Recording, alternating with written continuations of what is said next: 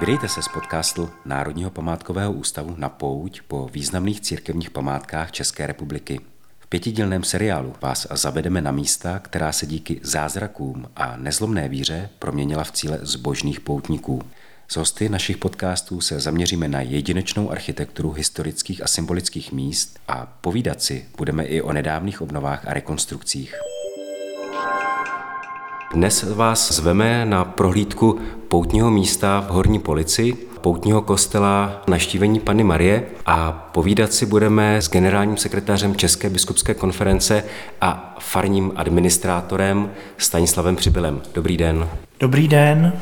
Já bych se hned na úvod zeptal, jaká je historie poutního místa. Co jsem se dočetl, tak ta sahá až do 13. století. Tak to nejde přímo o historii poutního místa, ale o historii tohoto místa, které se v jisté době eh, stalo poutním místem. První zprávy o obci Palič jsou z roku 1273 a je to, tuším, listina papeže Řehoře IX., který potvrzuje majetky doxanských premonstrátek. A je tam tedy půvabné jméno Palič. Z čehož vyplývá to, že název obce není odvozen od toho, co máte každý ve skříni, to znamená, že některá ta police ve skříni je horní, ale je to od eh, vypáleného místa, eh, na němž se díky tomu vypálení eh, dala jaksi vytvořit orná půda a potom postavit domy. Máme osek, máme žďár, Eh, máme další různá místa, která svými jmény právě odkazují na tento způsob kolonizace nebo civilizace toho kterého místa. Tak to je asi patrně osud i Police, Paliče. Další zprávu máme taky z papežské kurie z roku 1291. Je to potvrzení patronátních práv. Z toho někteří vyvozují, že už tady byl kostel, aby bylo možné takováto patronátní práva uplatňovat. Nicméně eh, tam jde obecně o uplatňování patronátních práv, to znamená majetkových práv k nějakému majetku. O kostele tam ještě není ani slovo, takže je možné, že tu kostel v té době byl, je možné, že tu ještě nebyl, to prostě nevíme. A zase se tam nachází tedy název obce Palič. Eh, vůbec ty, ta jména se hezky proměňovala takže se jmenovala potom tato obec Paličko, Paličko hoření, protože tady je Paličko dolení, eh, po proudu Ploučnice vlastně ještě jedna část obce, Dolní Police, potom se to poněmčilo na Polic a z toho je tedy to české Police. Kdy tedy potom stál kostel určitě? Určitě tady byl kostel v době Karla IV., protože v erekčních knihách jsou zápisy o výměně farářů, kteří byli prezentováni zase z Doxanského kláštera. Jestli se nepletu, tak 1426 nás tady navštívili husité a to je asi rok, kdy kostel byl zničen, ale co jenom dohady, prostě nemáme k tomu žádné písemné záznamy. Pravda je ta, že když jsme tady dělali terénní úpravy eh, při opravách teď, tak se našel kus gotického žebra a vypadá to na jaksi vrcholně gotický prvek, z čehož by se dalo vyvozovat, že tedy to je jakýsi tedy pozůstatek té stavby, řekněme, z doby Karla IV. nebo někdy z té doby, z poloviny 14. století. Pak je hodně dlouho ticho, Až v roce 1600 eh, tady eh, jsou jaksi zaznamenány spory kalvínského správce a duchovního správce, tak z toho vyplývá, že už tady byla obnovena duchovní zpráva a kostel, že tu také tedy asi už stál. A že tady něco stálo tedy v době, řekněme, renesance nebo přechodu pozdní gotiky a renesance, tak k tomu jsme také dospěli při opravách kdy v jednom z bočních vchodů nám vypadl kus omítky a našli jsme tam jakýsi kamenný blok, který mohl být buď dnem kazatelny nebo křtitelnicí. Šlo o šesti bok v takzvané románské renesanci. Vaši kolegové památkáři nám jaksi velmi důrazně doporučili nebo nařídili, jak chcete to zazdít. Takže to nemůžeme vidět, ale pochopitelně to máme zdokumentované. a myslím si, že to je důkaz toho, že tady tady kostel v této době byl nějakým způsobem zdoben. A taky ten kus kamene byl ve výši, řekněme, metr dvacet. To znamená, kdo by se tam s tím jako tahal, kdyby to bylo obyčejné stavební nebo nějaký materiál stavební, čili, čili opravdu pravděpodobně tady stálo něco něco dřív, akorát prostě nevíme co a jak. To, co vyprávíte, tak je vlastně historie dávná a ještě nesouvisí vlastně s poutním charakterem toho kostela. Jak se vlastně stal kostel poutním? Všechno je obestřeno jakous, jakýmsi otazníkem. Pravděpodobně se kostel stal poutním díky tomu, že v roce 1523, letos máme rok 2022, čili je to 499 let a musíme přemýšlet, jak si to dobře připomenout, měla být nalezena na břehu Ploučnice a pamatuje nebo upamatovává na to takový mariánský sloup z roku 1714 právě vedle historického mostu dole v obci. Měla být nalezena socha Pany Marie, Nicméně, abychom to neměli tak jednoduché, tak existuje takzvaná Madonna z Horní Police, což je krásnoslohá Madonna, která eh, víme, že na začátku 20. století byla v soukromém držení a dneska je v muzeu v České Lípě. Takže pravděpodobně v tom gotickém kostele byla tato krásnoslohá Madonna, těžko ji mohl mít někdo doma, Myslím, že to umění bylo jaksi natolik vzácné, že to bylo prostě buď pro kostel, nebo na nějakém šlechtickém sídle, po kterém tady ještě v tuto dobu není ani památky. A vlastně ta socha Pany Marie Hornopolické, která není Madonou, ale ikonograficky je to takzvaná Maria Gravida, Pana Maria těhotná, tak to je tedy podle historiku umění socha, která mohla vzniknout na přelomu 15. a 16. století buď v Lužici nebo ve Slesku.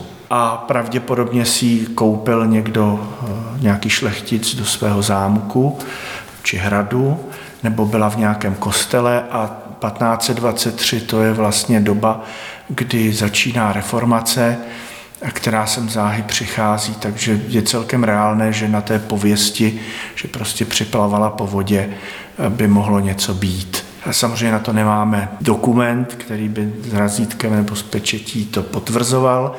Máme ale starobylá svědectví a vlastně od jak živa na tomto poutní místo stojí. Takže lidé to chápali jako zázrak, že tady přistála, tak si ji vzali do kostela, dali ji na hlavní oltář a to je počátek těch poutí. Jste zmínil ten mariánský sloup kamenný z té první poloviny 18. století, který poutníci míjí, nebo návštěvníci areálu míjí. Bavíme se tedy vlastně o kamenné kopii té dřevěné, toho dřevěného originálu, který je tady v poutním kostele na hlavním oltáři. Ano. A ještě k té ikonografii, abych vám, milí posluchači, představil, jak taková pana Maria Hornopolická vypadá. Tak je, dejme tomu, 70 cm vysoká, je to tedy socha ženy, která má sepjaté ruce, a poměrně velké jsou ty ruce ta hlava s dlouhými vlasy, čili jako dívka je zobrazená, je taky poměrně velká k tomu tělu a vlastně v břiše má okénko a v tom okénku je taky malý klečící modlící se Ježíšek. Tento ikonografický model, nebo jak to říci, tak má svůj původ ve svátku navštívení Pany Marie, který má dost jaksi českých genů, protože třetí pražský arcibiskup Jan Zjenštejna usiloval o zavedení tohoto svátku, což se mu v roce 1389 povedlo. A protože to byl jeden, jedna z klíčových postav právě toho krásného slohu, tak tam se někde taky odvíjí ta ikonografie. Domnívám se, že mohl mít tímto, bych řekl, akcentem na ten svátek, který v jeho spisech je mimořádný, a právě vliv i na vznik tohoto ikonografického schématu. Víme potom, že tyto sochy vznikají právě v Lužici, a ve Slesku v době, kdy tady tedy řádilo husitství, husitská revoluce, a do Lužice se uchýlela pražská kapitula, takže má to asi nějaké souvislosti. A takhle se nám to pěkně zpětně vrátilo. Takže to k té soše. Ona má samozřejmě x podobení, teď sedíme tady v zákristii, čili za hlavním oltářem a tady je oltář býval 14 svatých pomocníků, ale ty si chudáci nepomohli, takže ukradli všechny, těch 14. Ale máme tu jednu z těch podobenek Pany Marie a je to tedy barokní, řekněme víceméně lidová řezba, ale má nesmírně zajímavou věc na sobě a to jsou lidské vlasy. A za ní potom v tom oltáři jako obraz, je takový malý oltáříček, tak je další zobrazení Pany Marie Hornopolické. Kde jinde najdeme další zobrazení Pany Marie Polické? Dole v obci je taky, jak bylo řečeno, její zobrazení právě na tom mariánském sloupu. Tam je zajímavé, že ta Maria má dvě tváře. Jedna se dívá k zámku a jedna, řekněme, k poutnímu místu při troše licence, protože ono to není úplně proti sobě, ty, ty dvě stavby.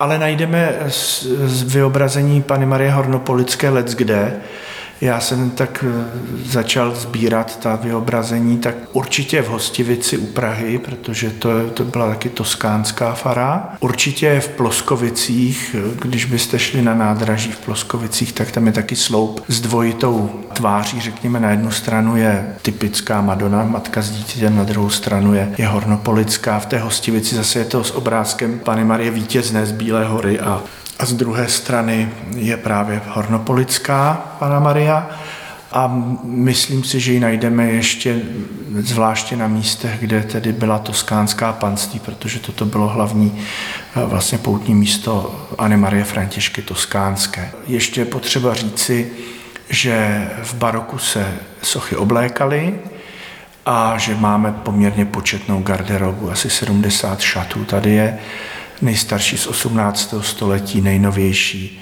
z roku 2020. Hornopolická Madonna, podobně jako pražské izolátko, byla oblékána, mm-hmm. nebyla oblékána pouze do jednoho, do jednoho šatu. Vylišily se ty šaty barevností, respektive souvisela ta barevnost s liturgickým rokem? Já jsem to tak přejal, já jsem vlastně, moje první působiště byla Svatá hora v Příbrami, to je stejný. Čili já tak nějak na to mám, bych řekl, geny kromě těch obecných barev, jako je zlatá a bílá, což tam jsou vynikající práce, že od eh, Eleonory z Mantovy, Dar, Marie Terezy a tak dále, tady jsme trošku skromnější, ale jsou tady taky krásné barokní kusy, tak asi se to v zásadě řídilo těmi liturgickými barvami, ale taky tam hrál velkou roli ten fakt, že to byly votivní dary to znamená, že když třeba přišel ten dárce, no tak mu tu sochu oblékli do těch jeho šatů. Myslím, že pomalu, až budeme znát ty rodokmeny, tak eh, budeme dělat něco podobného na té svaté hoře. Jsme to dělali.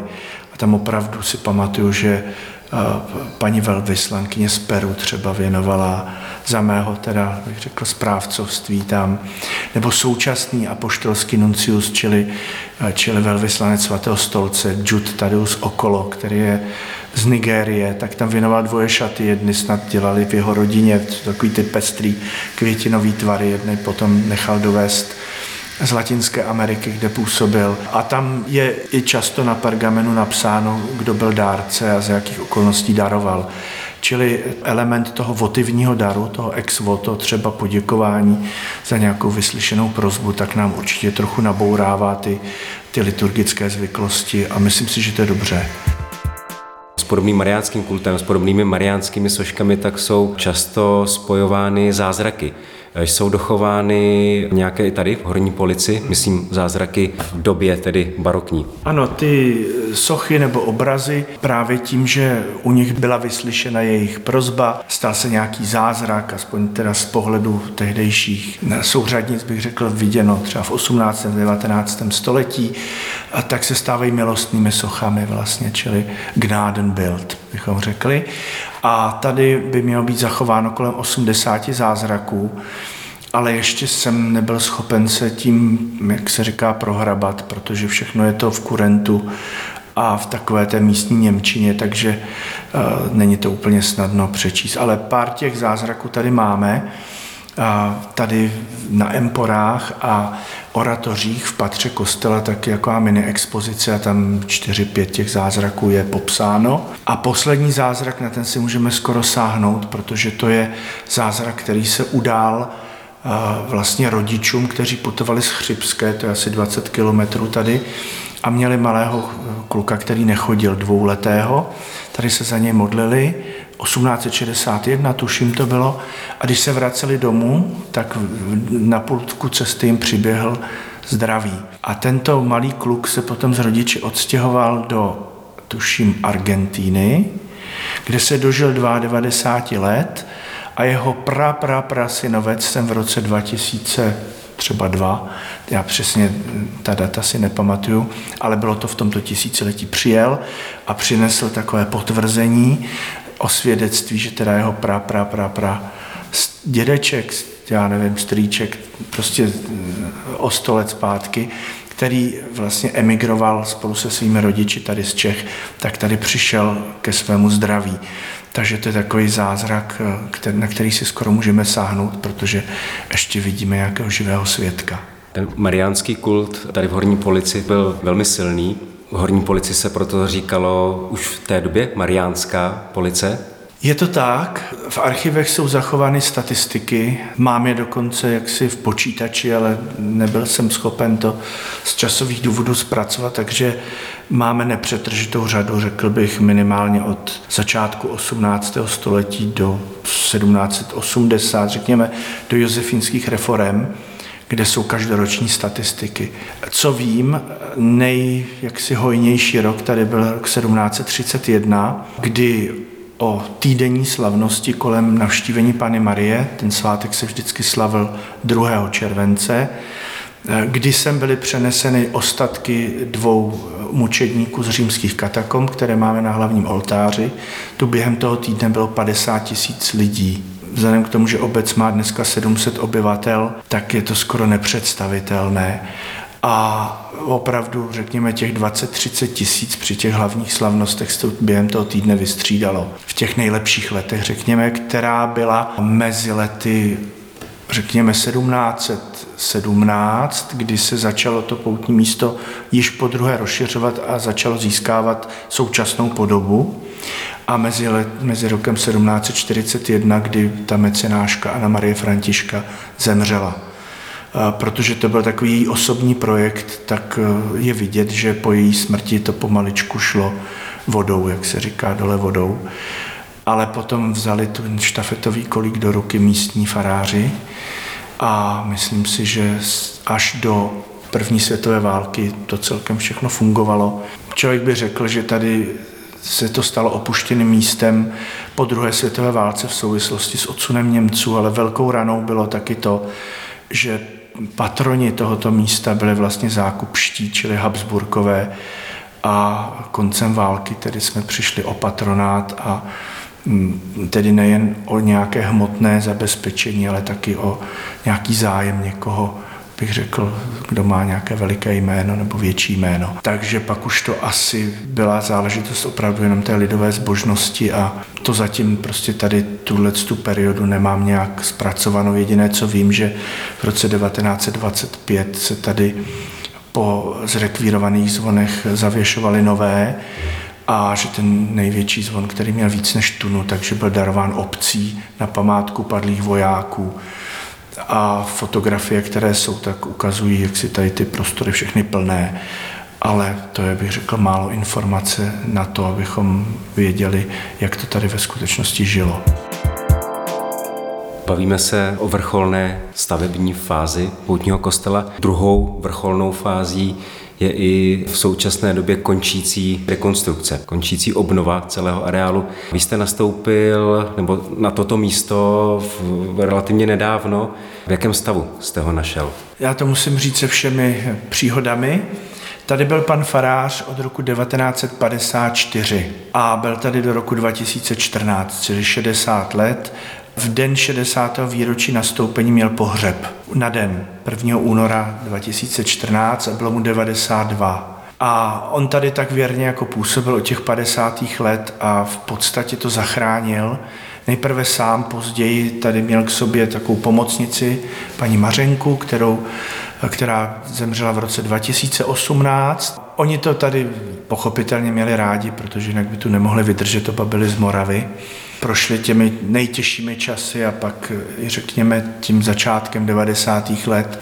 No a vzniklo to tak, že jednoho dne mi zazvoní telefon a pan farář mi říká, já jsem vás ještě nikdy neviděl, přijďte se na nás podívat. Já jsem si vás našel v seznamu kněží tady litoměřické dieceze. V té době jsem působil v Litoměřicích jako generální vikář, no tak jsem přijel. Chvilku jsme se bavili, on říkal, vy se mně líbíte, já k vám budu chodit ke zpovědi.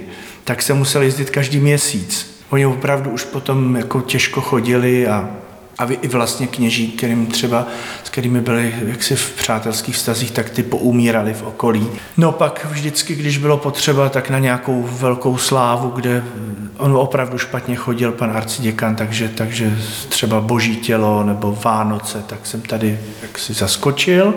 No a když zemřel, to bylo v lednu 2014, nebo 1. února měl ten pohřeb, tak ještě si pamatuju, že o Vánocích 2013 on ležel v posteli, už nemohl a zpívali jsme spolu koledy, on v leže a v sedě u postele.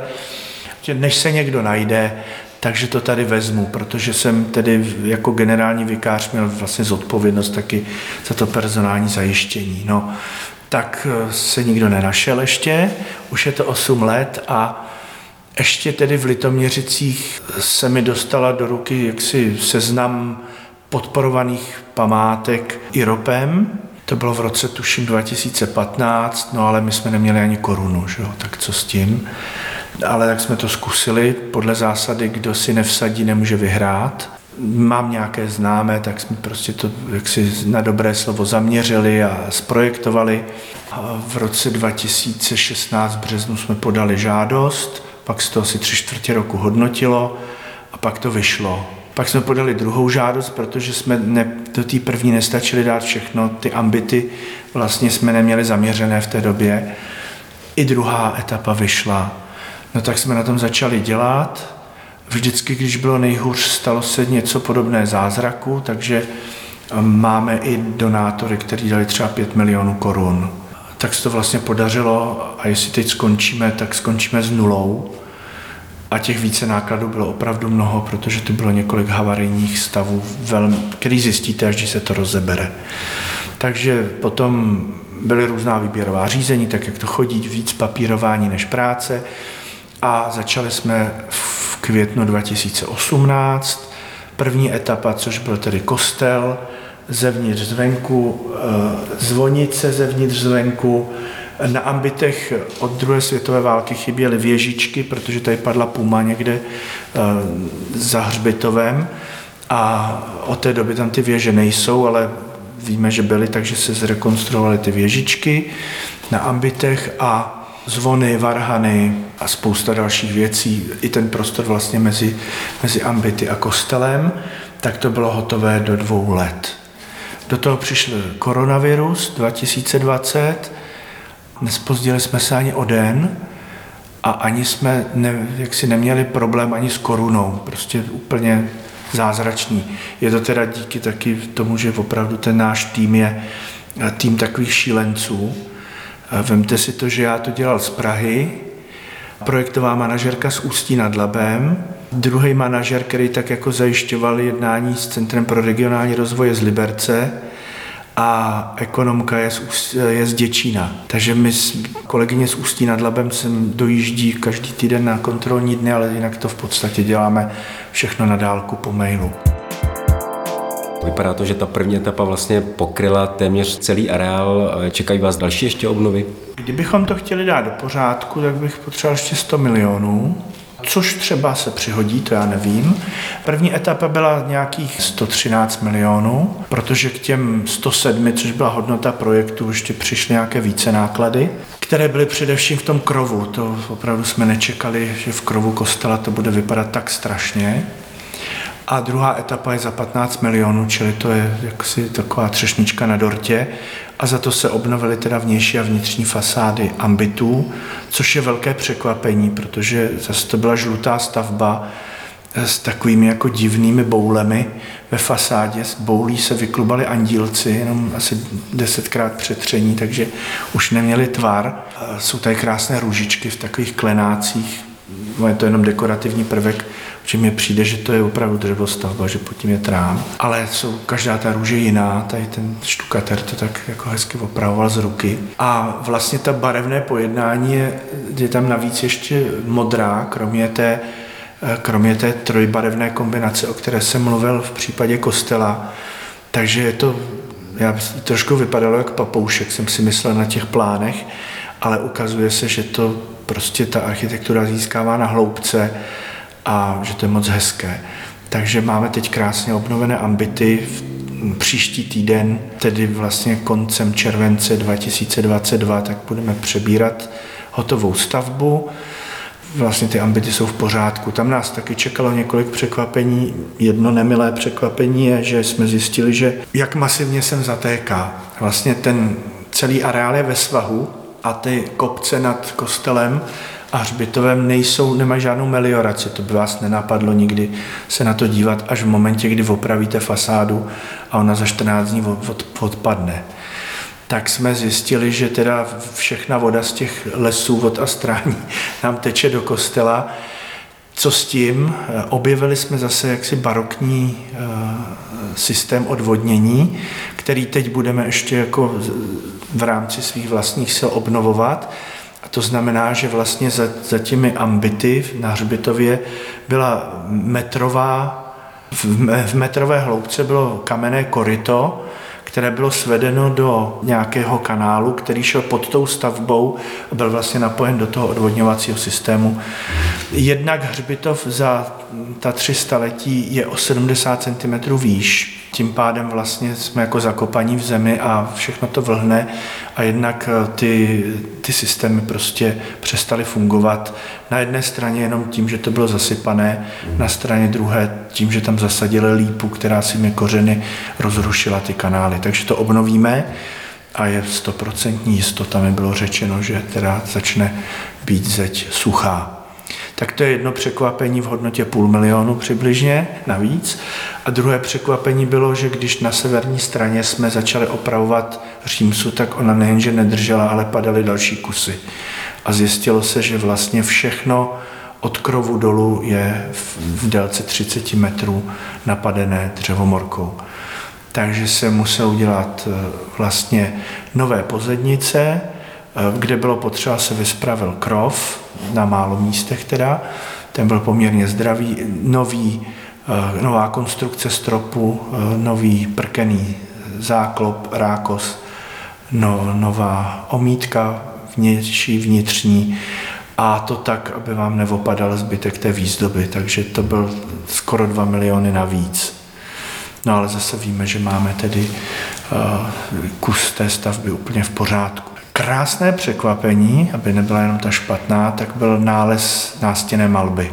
Dělal se průzkum omítek, abychom věděli, jak to natřít. A nalezli jsme v jednom poliambitu malbu výjev anděla strážného, který vede nějakého malého človíčka a ukazuje na boží oko a, na, a všechno to hlídá pana Maria Hornopolická. Tak to jsme vůbec netušili. První, co nám odpadlo z té omítky, tak se ukázal prst a pak se ukázalo to boží oko, tak jsme zjistili, že tam bude víc věcí. A pak se to podařilo tedy eh, od, eh, odhalit a doplnit. Měli jsme výbornou restaurátorku, takže opravdu jako klobouk dolů je to něco, na co jsme opravdu pišní. To bude prošpikované elektronikou, takže zabezpečovačka, kamerový systém, požární ochrana a osvětlení. Na těch sloupech budou světla, takže myslím, že večer to bude krásný pohled.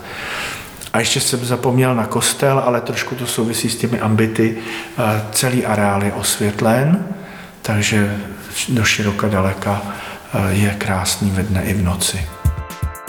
Zeptám se, co si od té komplexní obnovy slibujete. Vy jste zmínil, že vás naštěvují hodně cyklisté, to znamená, že ten turistický ruch a vůbec vlastně turistický ruch tady, tady v kraji začíná být jako velmi, velmi silný. Si myslíte, že tou obnovou zvednete zájem věřících?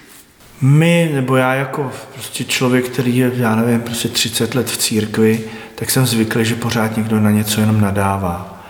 A teď si představte, že od otevření toho kostela na internetu, na e-mailu osobně, já nevím, prostě telefonem, eh, všude pět hvězdiček, všude chvála, to tak těší. Jako, čili řekl bych, že už to samotný eh, zkrášlení nebo samotná ta obnova, samotná ta záchrana, protože tady šlo opravdu o záchranu, tak to je něco, co má samo o sobě obrovskou hodnotu a já věřím, že pár desítek let to vydrží, když se o to budeme starat, tak to je první věc. Jako vždycky člověk dělá rád něco, aby to bylo hezké a, a pro tu hodnotu samotnou. Co se týče provozu, tak určitě jednak jsme tedy podmínkami projektu vázáni k tomu, aby, aby tu bylo otevřeno v nějakém rozsahu a náš rozsah je denně, tak to je trošku náročné na té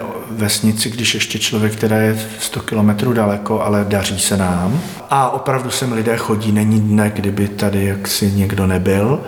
Chodí sem lidé, jak se podívat, tak se pomodlit, tak eh, jak jednotlivci, jak pěšky, tak cyklisti, tak i ale organizované zájezdy, odborná veřejnost. Já můžu říct, že odhaduju, že se minimálně ta návštěvnost desetinásobila.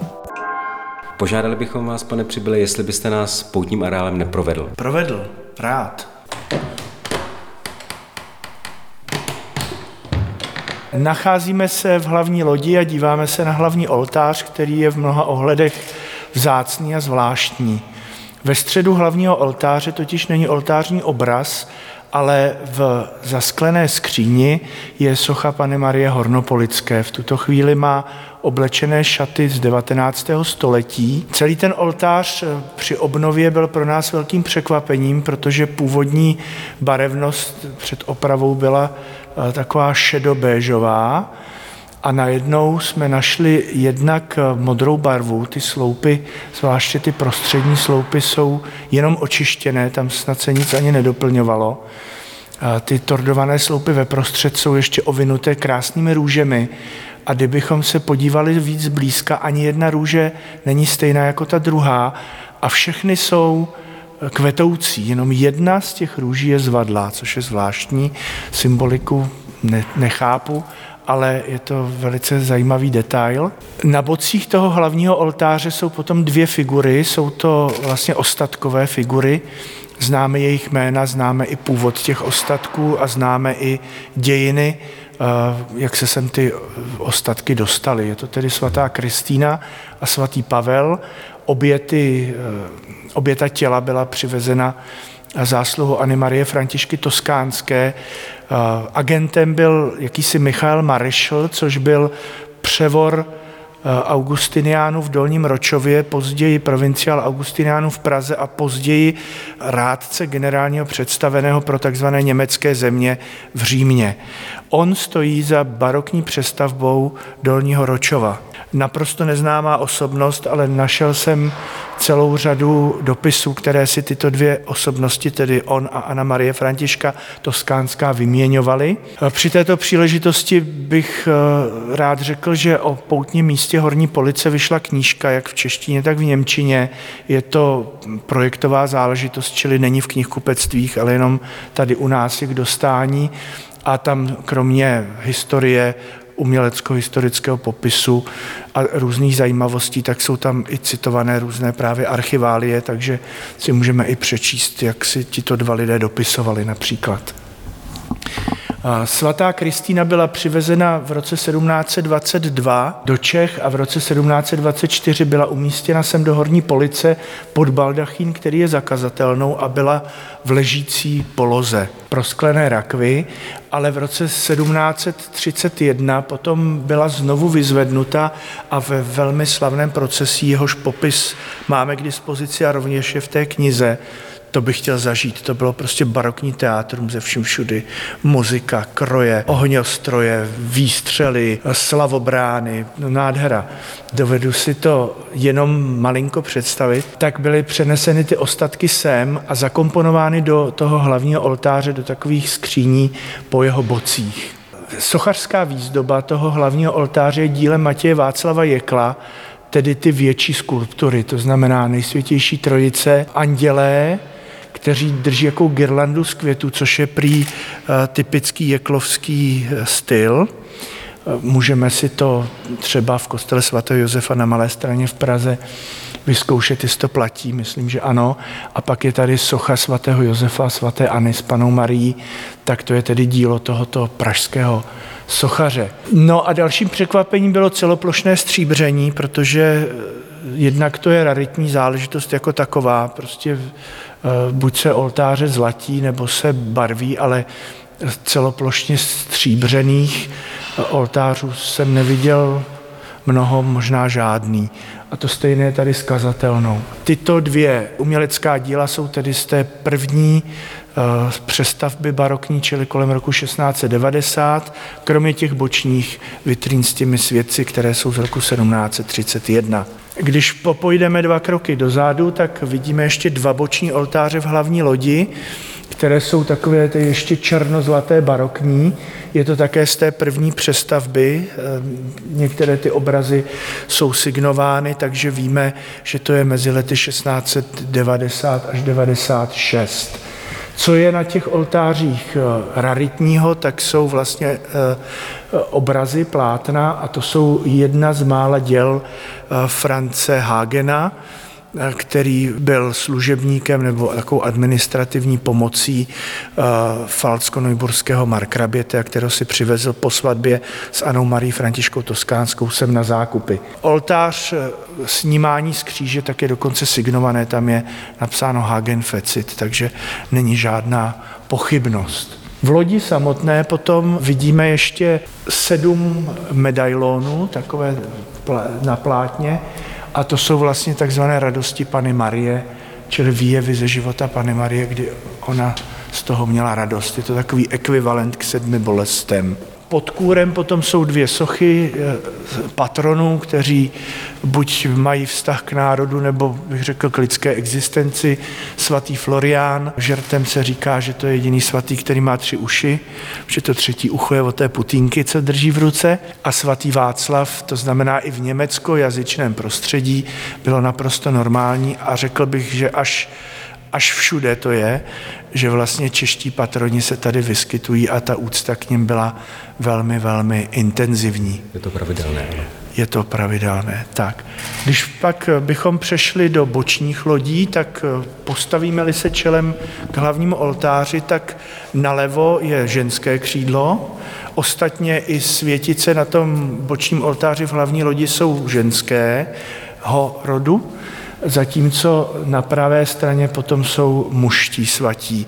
Vychází to ze starořímského zvyku, kdy tady bylo senatorium vpravo i v římských bazilikách a vlevo bylo matronium.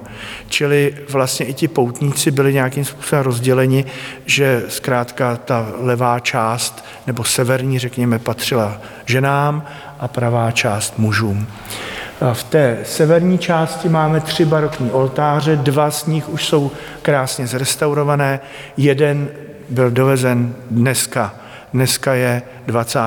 července 2022. Voní to tady, je to oltář svatého Josefa, který vypadal žalostně, asi jako vypadá oltář svatéAny, to znamená kafe s mlíkem všechno, taková divná barva a krásně se nám probarvil, takže je to jedna radost se na to dívat. Menza vypadá až lidově, je tam monogram Pany Marie, krásný obraz svatého Josefa v sitě červeném rámu, množství andílků, boží oko a dvě relikviářové busty. O nichž toho moc nevíme, celkem jsou tady čtyři, ale, ale víme, že tedy v sobě nesou ostatky, což poukazuje na význam tohoto místa. A uprostřed je potom v takové ostatkové aplikaci kříž, pravděpodobně z ostatky Kristova kříže. Tak to je ten dnešní, eh, bych řekl, úlovek pro toto místo, ze kterého mám obrovskou radost. A další oltář je potom oltář svatého Blažeje, to byl známý patron eh, proti nemocem krku. Byl to biskup, který eh, vytáhl podle legendy trpícímu dítěti rybí kost z krku a vlastně na svatého Blaže, což je 3. února, se s rozsvícenými skříženými svícemi dává takzvané svatoblažejské požehnání. To znamená, je to požehnání jako ochrana proti těm nemocem krku, hrdla a tak dále. Hlasivek, je to taky v době, kdy člověk snadno nastydne v únoru. Bylo to jméno velmi, velmi populární v baroku, jen třeba vzpomeňme na Jana Blažeje, Santiniho Eichla a těch blažejů bylo nesmírné množství, latinsky Blasius. Třetí oltář je oltář svatého Aloise, ten byl zrestaurován v roce 2020. Je to oltář, který je starší než kostel, to víme podle toho stylu, protože ten řezaný rám odkazuje na takzvaný akantový styl, čili na přelom 17. a 18. století. Svatý Alois byl jezuita, který bych řekl, z takové jako dekadentní společnosti dvora Gonzágu, což bylo něco jako Borgiové a podobně, tak vlastně se vytrhl a stal se jezuitou chtěl žít jako opravdově jako křesťan, ale jako mladý zemřel při ošetřování morem v Římě. Je to takový patron, bych řekl, eh, zapálené mládeže a taky proti moru, protože mor se tady nevyhýbal naší zemi, tak to byl asi často navštěvovaný oltář. A jsou tu krásné bílozlaté sochy svaté Alžběty a svatého Zachariáše, rodičů Jana Křtitele a opět dvě relikviářové busty.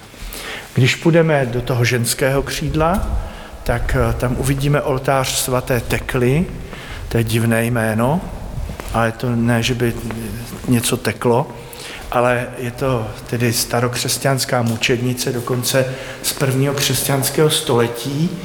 Eh, měla to být žákyně Apoštola Pavla, která byla tak krásná, že o ní byl jaksi velký zájem, ale ona chtěla zůstat eh, svobodná panou pro Krista, tak ji různě nutili, mučili, tak tam má, jednak je to vždycky hezká žena, myslím, že to je krásný portrét, a jednak, eh, jednak jsou tam divoká zvířata, vidím tam býka nalevo a napravo, to asi bude pokus olva, mm-hmm. protože byla předhozena divokým zvířatům a nic se jí nestalo, takže nakonec musela být stěta mečem. A tady jsou dva svatí, z nichž jednoho známe velmi dobře, napravo je to svatý Jan Nepomucký a nalevo svatý Vincenc Ferrerský, což byl španělský dominikán, známý tím, že vymítal ďábla. Jeho socha byla a doufejme bude na Karlově mostě. Už asi pět let tam dělají kopii a pořád tam je jenom cedule. Jsou tu také ty ostatkové aplikace, zase čeká nás teprve další zkoumání, odkud a cože to je. Dalším oltářem, pokud jdeme směrem k hlavnímu oltáři, tak je oltář svaté Barbory. Svatá Barbora byla mučednice prvních křesťanských staletí, stejný případ jako svatá Tekla. Chtěla její otec, aby se vdala, ona řekla, že ne, že chce být tedy zasvěcena Kristu a proto ji otec nechal zazdít do věže a potom nakonec stít, protože si nedala říct. Svatá Barbara je patronkou dobré smrti, protože byla zazděná zaživa a zároveň patronkou horníků, protože přece jenom taková věž je eh, velmi nebezpečné a velmi stísněné prostředí. Takže sochy svaté Barbory můžeme vidět třeba u vchodu v, u portálu v tunelech a i v dnešní sekularizované době, kdy věříme spíš na pojištění než na nějaké zázraky, tak se nám objevují třeba u dálničních či železničních tunelů, železničních tunelů socha svaté Barbory. E, opět jsou tady e, sochy svědců a ostatky. Tyto oltáře všechny čekají ještě na svoji hvězdnou chvíli a nejblíž hlavnímu oltáři je potom oltář svatéAny, která je tady zobrazená jako takzvaná svatá Ana samotřetí, to znamená Ana, Marie a Ježíšek. A zároveň jsou tu teda ti dva otcové, to znamená k Aně patří Jáchym a k Marii patří Josef. Tak a to jsou vlastně, to je takové příbuzenstvo můžeme říci eh, Ježíšovo.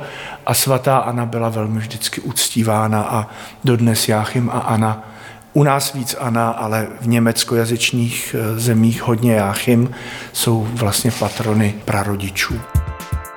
Nakonec tady máme takové volně ložené oltáře. První oltář je oltář tří králů. Zajímavý je, že on je oboustranný, já se to pokusím otočit. A na druhé straně je úplně to tež, čili jsou tam dva identické obrazy na nějaké zvláštní uh, hmotě, to nevím, jestli je to dřevěná deska.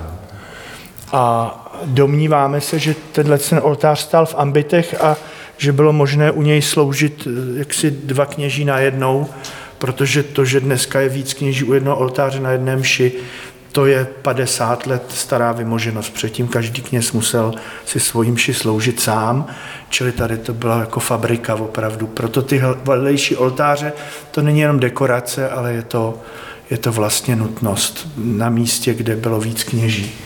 No a nakonec je tady oltář Božího hrobu z 19. století a máme tu různé plačící anděly a uloženého Krista v hrobě a to je taky oltář, který ještě čeká na své zrestaurování.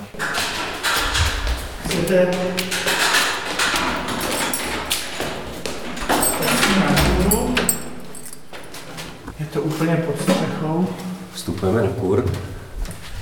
Tady je historický vypínač, který už nevypíná, ale nezachovali jsme ho. To se takhle otáčelo do stran takové kolečko. Tím se zapínal motor od Varhan.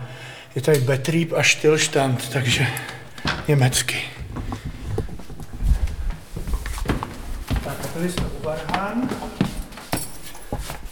Je možné měchat jak ručně, tak, tak elektricky, ale ty varhany jsou podivuhodné v mnoha dimenzích. Tak jednak tam, kde máte bílé klávesy, tam mají být černé a tam, kde máte černé, mají být bílé. Když hrajeme v toninách, které jsou s málo posuvkama, tak je velmi čisté.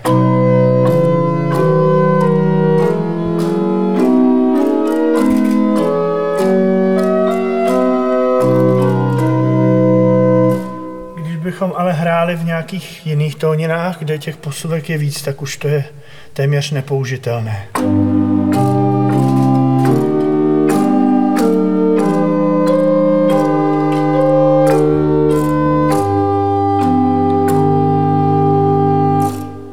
To je jak kdyby ty varhany byly před opravou. Tady máte nejrůznější rejstříky, takže dokáže to hrát samozřejmě slabě.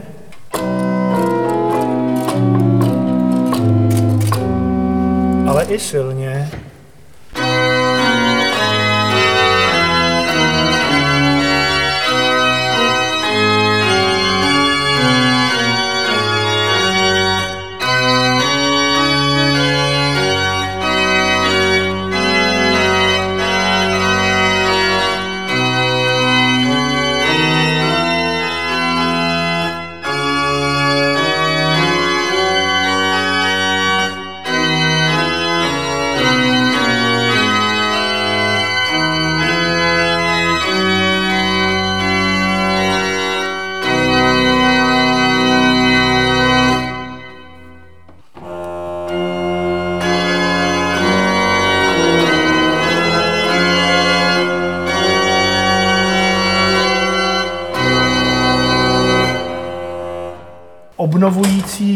Nikoliv eh, nějakou tu řemeslnou podstatu, že s tím moc nezbylo, ale ten zvukový obraz. Skříně zrestaurovaná, původní část, pravděpodobně to všechno bylo xkrát předělávané, jsou tři střední pole, takhle pravděpodobně původně vypadaly ty varhany. Pak ním bylo cosi přistavěno, kde máme jiný dekor s takovými dubovými lístky, a to už je 19. století a pak to bylo všechno slepeno dohromady mm-hmm. a přilepeno ke zdi a v podstatě navěšeno na nějakou konstrukci s píšťalami. Teď je to vlastně samostatně stojící nástroj, kus nábytku, když to tak řeknu, a který teda je postaven přesně podle těch barokních principů, to znamená, že tam snad není hřebík v tom. Je to všechno je dřevěné spoje, maximálně lepené a e, mechanika jsou vlastně takové listy dřeva, tomu se říká abstrakty a na konci jsou kousky drátů, které jsou do sebe navzájem zaháknuté a tím vlastně se dělají ty převody. No. Vzadu potom ve věži jsou klínové měchy, to je taky barokní nebo starší specialita. Dneska ve Varhanách se dělají takzvané plovákové měchy, to je taková bedna, do které se napustí vzduch a je na něm závaží, ale mm, vlastně velmi obtížně se obsluhují takové měchy ručně. A dřív se používaly klínové měchy, čili něco, co vlastně kováři uh, znali dobře. A ten zvuk je zase takový nerovnoměrný a tím je autentičtější. Takže samozřejmě v restaurování nástrojů, ale i ve stavbě replik, řekněme, tak se přikročuje k těm, že i ten měch vlastně hraje strašně důležitou roli, jakým způsobem se tam čerpá vzduch. No a tady je to udělané ještě tak, a je to stejné u zvonu, že kromě toho elektrického pohonu moderního, tak je možné to všechno dělat ručně. Tak jsme na kůře pod stropem a všude je přítomen znak Anny Marie Františky Toskánské. Ta to všechno označila. Patro pod námi je vlastně empora, která obchází celý kostel a je zakončená blízkosti hlavního oltáře dvěma oratořemi, které mají takzvané vlašské klenby. My jsme si mysleli, do ví, co to není, ale je to falešná klenba, prostě na krovu natlučená prkna a na tom tedy štuková výzdoba. A v tomto patře tedy je potom eh, malá expozice pro návštěvníky zdejšího poutního místa, pojednávající o historii, jsou tam vystavené nějaké umělecké předměty, šaty na sochu Pany Marie, a také nějaký kontext, to znamená poutní místa v baroku, poutní místa tady v regionu. A součástí obnovy bylo, že jsme si nechali natočit uh, přibližně hodinový film, jednak o obnově, jednak o historii a jednak o zajímavých příbězích tohoto místa. Takže ten je možné také v té expozici schlédnout a myslím si, že to je takový velmi zajímavý mix současnosti a minulosti a ukazuje na to, že toto místo je živé.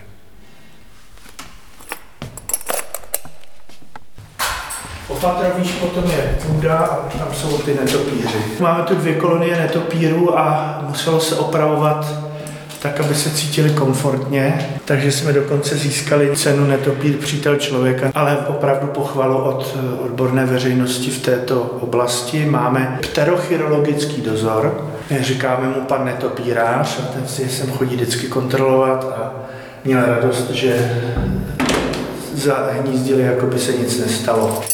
Mají tam svůj pokojíček, dokonce mají tam koberec, na který můžou kadit a je to všechno krásné.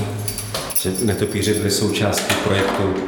Ty byly důležitý, důležitý hned vedle památky, no a my jsme museli s nimi spolu nažívat ale oni jsou hodní. A bylo to vlastně v době, kdy začínal covid, takže byla i spousta takových jako předsudků, že jsou to zvířata škodlivá, protože vlastně ten covid se měl za to, že začal od netopíru. No, takže, ale nikdo nám je tady nechytal a nevěšel na vrata nebo tak. Jsou to milí zvířátka, ale někdy tu není radno spát otevřeným oknem. Taky mě líbali takhle jako ve zbytcích mých vlasů, takže jsem ve tři ráno musel vstát, otevřít všechny okna a požádat je, aby laskavě se vrátili, odkud přišli.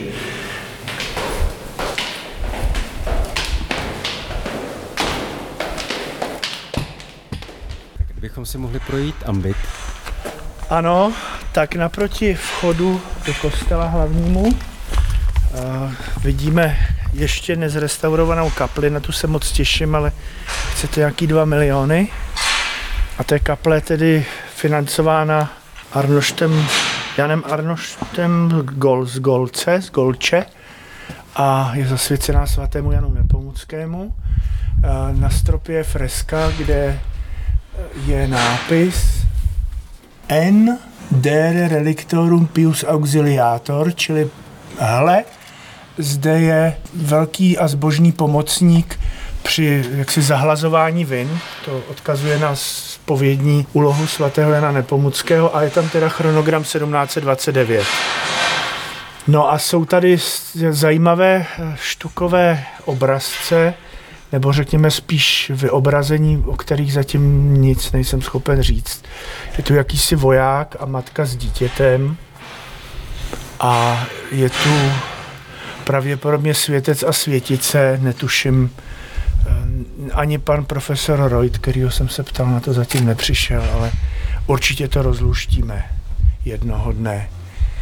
Eh, ta kaple je zakrytá, to znamená, má takové dřevěné zdi prosklené a jakkoliv nevypadají dobře, tak jsou původní barokní. Když se otočíme k hlavnímu vchodu, tak vidíme nad portálem, jednak vidíme, že ta fasáda je velmi jaksi strohá, to je to rané brodžovské baroko, zatímco ty boční přístavky, nechci říkat lodě, tak to je úplně jiný styl, kde a prostě vidíte už tu rozevlátost toho baroka vrcholného. A zároveň vidíte, jak ta fasáda je krásně živá, zatímco ty, eh, ty eh, portály a to, co je nad nimi je natřeno opravdu jaksi eh, moderním způsobem, jak to působí velmi, nevím, jak to říct slušně, tak jako tupě. Prostě Tento, tato kaple je zasvěcená paně Marii Sněžné, má bohatou výzdobu a dokonce máme tady nápisy, které nám upozorňují na to, kdo byl donátor. Johannes Henricus Carolus Melzer, policií archidiakonus, ano 1726. To znamená, že Johann Heinrich Melzer, což byl první arciděkan hornopolický, Fieri Fecit, nechal to udělat a také je v této kapli pohřben.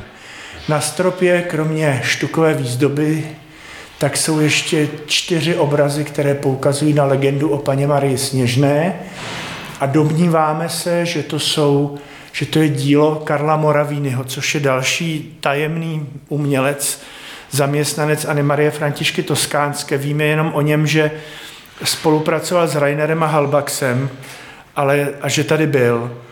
Ale kdo to byl, odkud přišel Moravíny, Moravec, možná z Moravy. A tady určitě mezi lety 1729 až 32 působil v horní polici. Vymaloval taky zámek v Kácově a v Hostivici a domnívám se, že nově objevená nástěná malba, která zobrazuje anděla strážného s nějakým malým človíčkem, možná to je dítě, ale v té době se i děti zobrazovaly jako malý dospělý, čili má kabát dospělého, tak ho vede ten anděl za ruku, ukazuje na boží oko, čili drž se Pána Boha a vedle potom máme sochu nebo zobrazení Pany Marie Hornopolické. Celé je to v takové slavnostní drapérii a e, nalevo je jakýsi e, strom, který trošku připomíná nějaké japonské miniatury. A velice podobné malby jsou na zámku v Hostivici, kde to teda prokazatelně ten Karel Moravíny maloval. Zvláště jsou tam tyhle stromy, čili já nevím, jestli je to slabý nebo silný argument, ale trošku mě z toho vychází, že by to mohlo být dílo tohoto neznámého umělce a velmi mě zajímá, kdo to byl a třeba na to jednou přijdem. Tady je schodiště, kterým se dá vystoupat až úplně nahoru. Krásná práce, no. tam, kde se zachovala ta tesařina, tak se to očistilo parou a, a znovu se stavilo a tam, kde se nezachovala, tak se to vyprotézovalo. Tak hlavně je to zdravé. Tam vidíte nahoře tu práci, jak se protézovaly ty trámy. Mm-hmm. Všechno je to jenom dřevěnými kolíky, takže tam se nemá co pokazit. No, kdybychom opravovali o dva roky později, tak to asi nedoděláme, protože třeba dubové dřevo je třikrát dražší. A ta práce, myslím, je nádherná. No a jestli se sem vejdou ještě ty dva zvony, tak tady budou ještě dva malé zvony, 230 a asi 170 kilo. A pak samozřejmě ten akord bude ještě bohatší. Pane Přibyle, moc děkujeme za rozhovor a přejeme poutnímu místu co nejvíce poutníků. Já vám děkuji a na závěr bych rád řekl, že měli jsme výbornou spolupráci se všemi. Všichni chtěli, aby se toto místo obnovilo, takže Národní památkový ústav stál v čele peletonu. Vždycky jsme se domluvili ve prospěch té stavby. Navzájem myslím, že jsme se všichni hodně naučili. Stali jsme se přáteli, čehož si velmi vážím. Stejně tak to bylo s Libereckým krajem, stejně tak to bylo s dalšími úřady. všichni nám vycházeli vstříc a, a prostě máme k sobě blízko, což vidím jako výborný a myslím, že to je nezanedbatelný aspekt těchto obnov.